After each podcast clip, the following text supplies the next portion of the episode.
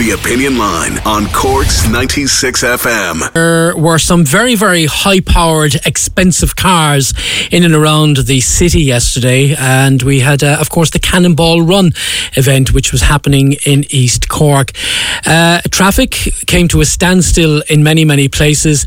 In fact, traffic chaos. And uh, Louise Murphy, you were not impressed, I understand. Good morning. Hi, Paul. How are you? How are you doing? What happened? Tell me, I'm you got caught up in uh, the Cannonball Run. Uh, yeah, so we were coming off the island uh, yesterday to go to Midleton to a child's birthday party. Now, luckily, we had left an hour and a bit beforehand. We were going to go shopping or whatever.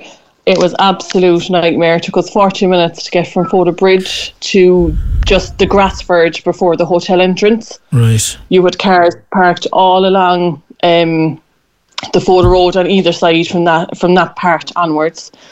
Um, you had guards there directing the traffic, but it seemed to be that there was only traffic flowing one way. Like I don't know how often they were- they were letting cars pass the hotel from the Cobh direction, but it felt like maybe only two or three at a time, and then we were stopped again.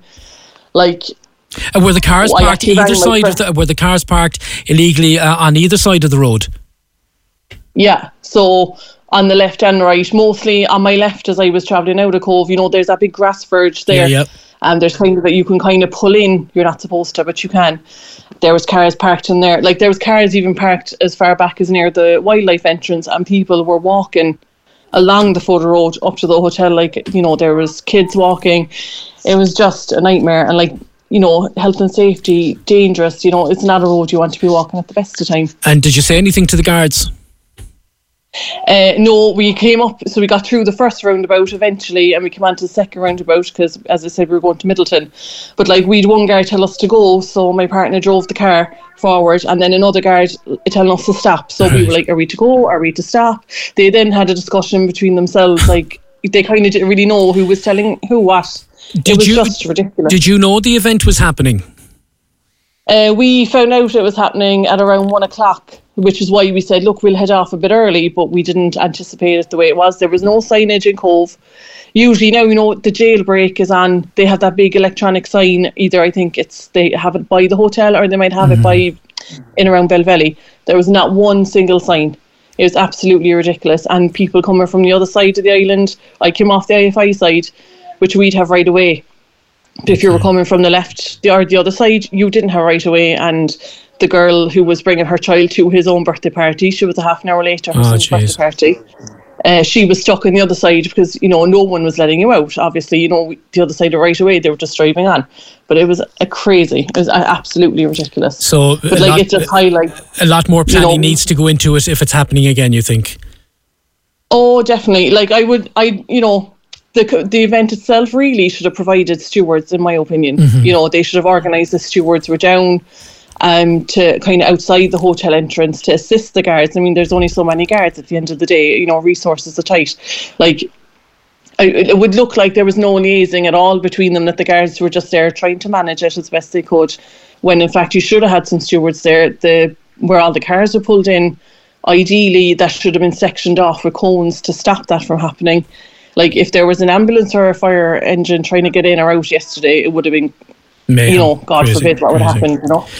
Listen, on Friday last, I posted something on my Twitter and Facebook account where I said, um, first of all, I got it wrong. I mentioned the upgrades at the Jack Lynch Tunnel, and I should have mentioned that it was actually the uh, Dunkettle roundabout.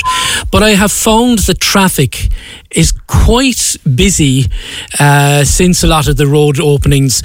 Uh, you yourself coming from the island of Cobh and maybe heading in towards the city, how do you find things uh, at the Dunkettle roundabout? And again, must put my hands up. I was so annoyed with the traffic at the time. I just started tweeting and texting or whatever like that. uh, That uh, traffic is crazy, twice as bad as it was before. But and I understand roadworks have not been finished completely. But is the traffic just as bad as it was prior to the works? Uh, I try to avoid it as best possible, but on on any occasion we've gone up there recently, it's a nightmare. And it's worse than it's ever been. And why Like is this? Because I mean, look, there's East Cork is millions, millions of uh, taxpayers' money gone into the build here, and here we are. It's, it's stuck in a car park. Really, are we? I suppose my opinion is that they're still finishing mm-hmm. off the road that would bring you on to say Tivoli. You know that the Dunkettle Roundabout they didn't go yeah. to Tivoli. They're still finishing off that. The last I drove up there, I think it was a week or so ago, and it was still you're down to one lane. So you've all this traffic coming from East Cork direction, and you're all filtering into this one lane, which is causing huge backlogs. Um,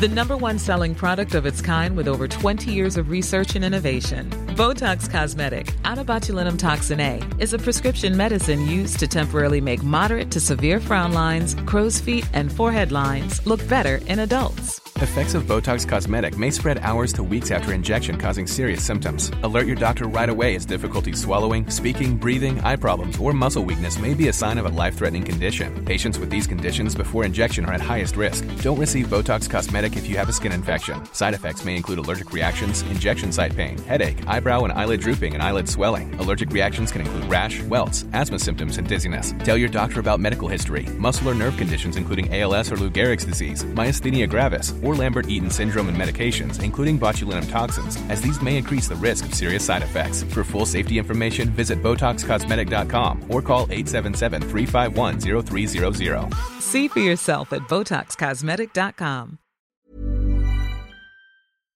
Yeah, I don't know. Is there a way around that? Can they can they adjust that to open up a second lane, or do we just have to stick it up until they're completely finished? Oh, I don't know, but it, it's an absolute minefield up there, and even the signage in general wouldn't be 100% clear. Yeah, yeah, it's poor enough. All right. You know? Okay, maybe I jumped the gun a little bit uh, too soon. Again, it's not finished, but uh, we, we, we'll give it another time. Louise, listen, thanks for taking the call. and uh, No bother. Uh, we, we'll, we'll talk hopefully next year. It might be a, a better situation down around uh, Cobh with the, the Cannonball event. Hopefully. Georgina, good morning, Louise. Georgina, you had a similar situation yesterday. You were caught there in traffic. What happened? Good morning. Good morning, Paul. Um, yeah, we are from Ballincollig, so we just decided to go for a Sunday spin to the range in Little Island, as you do. Um, and did you have loads of money to spend? Uh, we got a voucher, so we were like, let's spend the voucher. But anyway, um, we didn't end up spending anything. There was nothing there that we liked, so we came out afterwards and we said we'd go for lunch somewhere because it was about quarter past one. And did you have a voucher for lunch too? No, unfortunately. So um, we came out of Little Island and we turned left to go to Glounthaune, and then I was kind of thinking the elm tree will probably be mental because it's Sunday, so we'd head on towards Cobh. Now, I had absolutely no idea that the cannonball was on. Mm-hmm. I now look, I appreciate what they do. They're fundraising for children's charities. I get that side of things, but when we were coming up the road towards from, from the Glounthaune direction to the Fota retail park, there was cars everywhere. And there was um, the blue lights from the guards were up the top of the roundabout there. Um, coming in, let's say, from the Cobh direction, so you'd go left, go to Fota, you'd go straight on towards kind of Barry Court. So we thought it had been an accident. And then I was kind of thinking, but all these cars are parked up on the verges. Why are they like this? Like I couldn't understand in my head, and I was like, well, we're going to Cobh, so surely once we get to the roundabout, we'll be able to turn right. So we were probably in that queue of traffic for about 20 minutes. We got up to the guard, and I said to her, "We're going to Cobh. and she said, "You're going to have to go via Barry's Court." And I said, "Okay." So I had to go left, go the whole way around, and then that is a tiny little road that mm. by Barry's Court Castle. We were stuck there for nearly 50 minutes there was cars parked all along the one side. They were parked inside people's driveways. They were parked everywhere. There was children running around the cars. Um, that like a car coming the other direction, God help them because it just caused absolute chaos. Like it was insane. So we eventually got to the park directly opposite the entrance to the Fota um, hotel, and there was one guard there trying to control the traffic. So coming from the Cobh side on the left, there was nothing moving. There was cars parked everywhere, all up in the hard shoulder, all on the grass. There was, it was just, I've never seen anything like it. And I suppose our frustration was because we didn't have a clue. so, I know, yeah, like, my yeah. husband was texting people going, does anyone know what's happening in Fota today? And then, um, we just took a left into Cobh because we had nowhere else to go. The guards wouldn't let us go right. So this was about, it was nearly three o'clock at this point. So we ended up going into Cobh, like that girl said, the queue went the whole way past the wildlife park, over the bridge, down to Belvelly, the whole way up. So we ended up going into Cobh. We had a coffee to try and just waste half an hour. We were thinking, you know, maybe it would have cleared by then. And then we ended up having to get the ferry back across, so the ferry into um, Glenbrook there. But the queue for the ferry was equally as long because the, um, all the other people who also got stuck in Cobh were also trying to get the ferry. So that road, let's say, coming out of Cobh, um, where people were all queued along, Jesus, there must have been 60 cars. Like we were waiting nearly an hour as well then to get the ferry, and that's And, every 15 and minutes. had, you, had you kids with you then as well in the car? or- No, we didn't. But our little man was on the way home, so we were under severe pressure because he was being dropped home to Ballincollig at five o'clock. and we obviously thought leaving our house at one o'clock to go to the range for an hour to come home, we would have been home by two, half two, and we didn't get home until gone five o'clock. Georgina, look at the positive. Look at the quality time that you spent with himself. I don't know about that. I was on Google Maps every two minutes. We're never going to get home. We live in Cobh now. but yeah, it was just, I, I thought, look, if it had been signposted and if there was like a more of awareness in the area of what was going on, then at least it could have been like, look, okay, we'll just turn around and we'll head back out towards the other side of Cork. You know, we would never have gone towards Cobh if we knew what was happening. All right. Well, look to the organisers of uh, the Cannonball event again. Fabulous event when it's done right, and the all the money that they raise for charities over the year. But possibly organise it a little bit better. Let us know in advance where there's going to be traffic chaos, so on and so forth, so that Georgina can get to the range in Little Island. Isn't that right, Georgina? Exactly. Yes, that's it. Not a five hour round trip again. Thank you very much. No problem. And remember, you still have next Sunday to go and spend your Well, this voucher. is it. I know the Christmas stuff will be out then, sure. Georgina, thanks for Bye. taking the call. Happy Bye. motoring. God bless. Thanks, bye. Bye bye. That's uh, Georgina and Louise who were caught up in the traffic with the cannonball run yesterday. Again, maybe the organisers uh, would just want to go back to the drawing board for next year.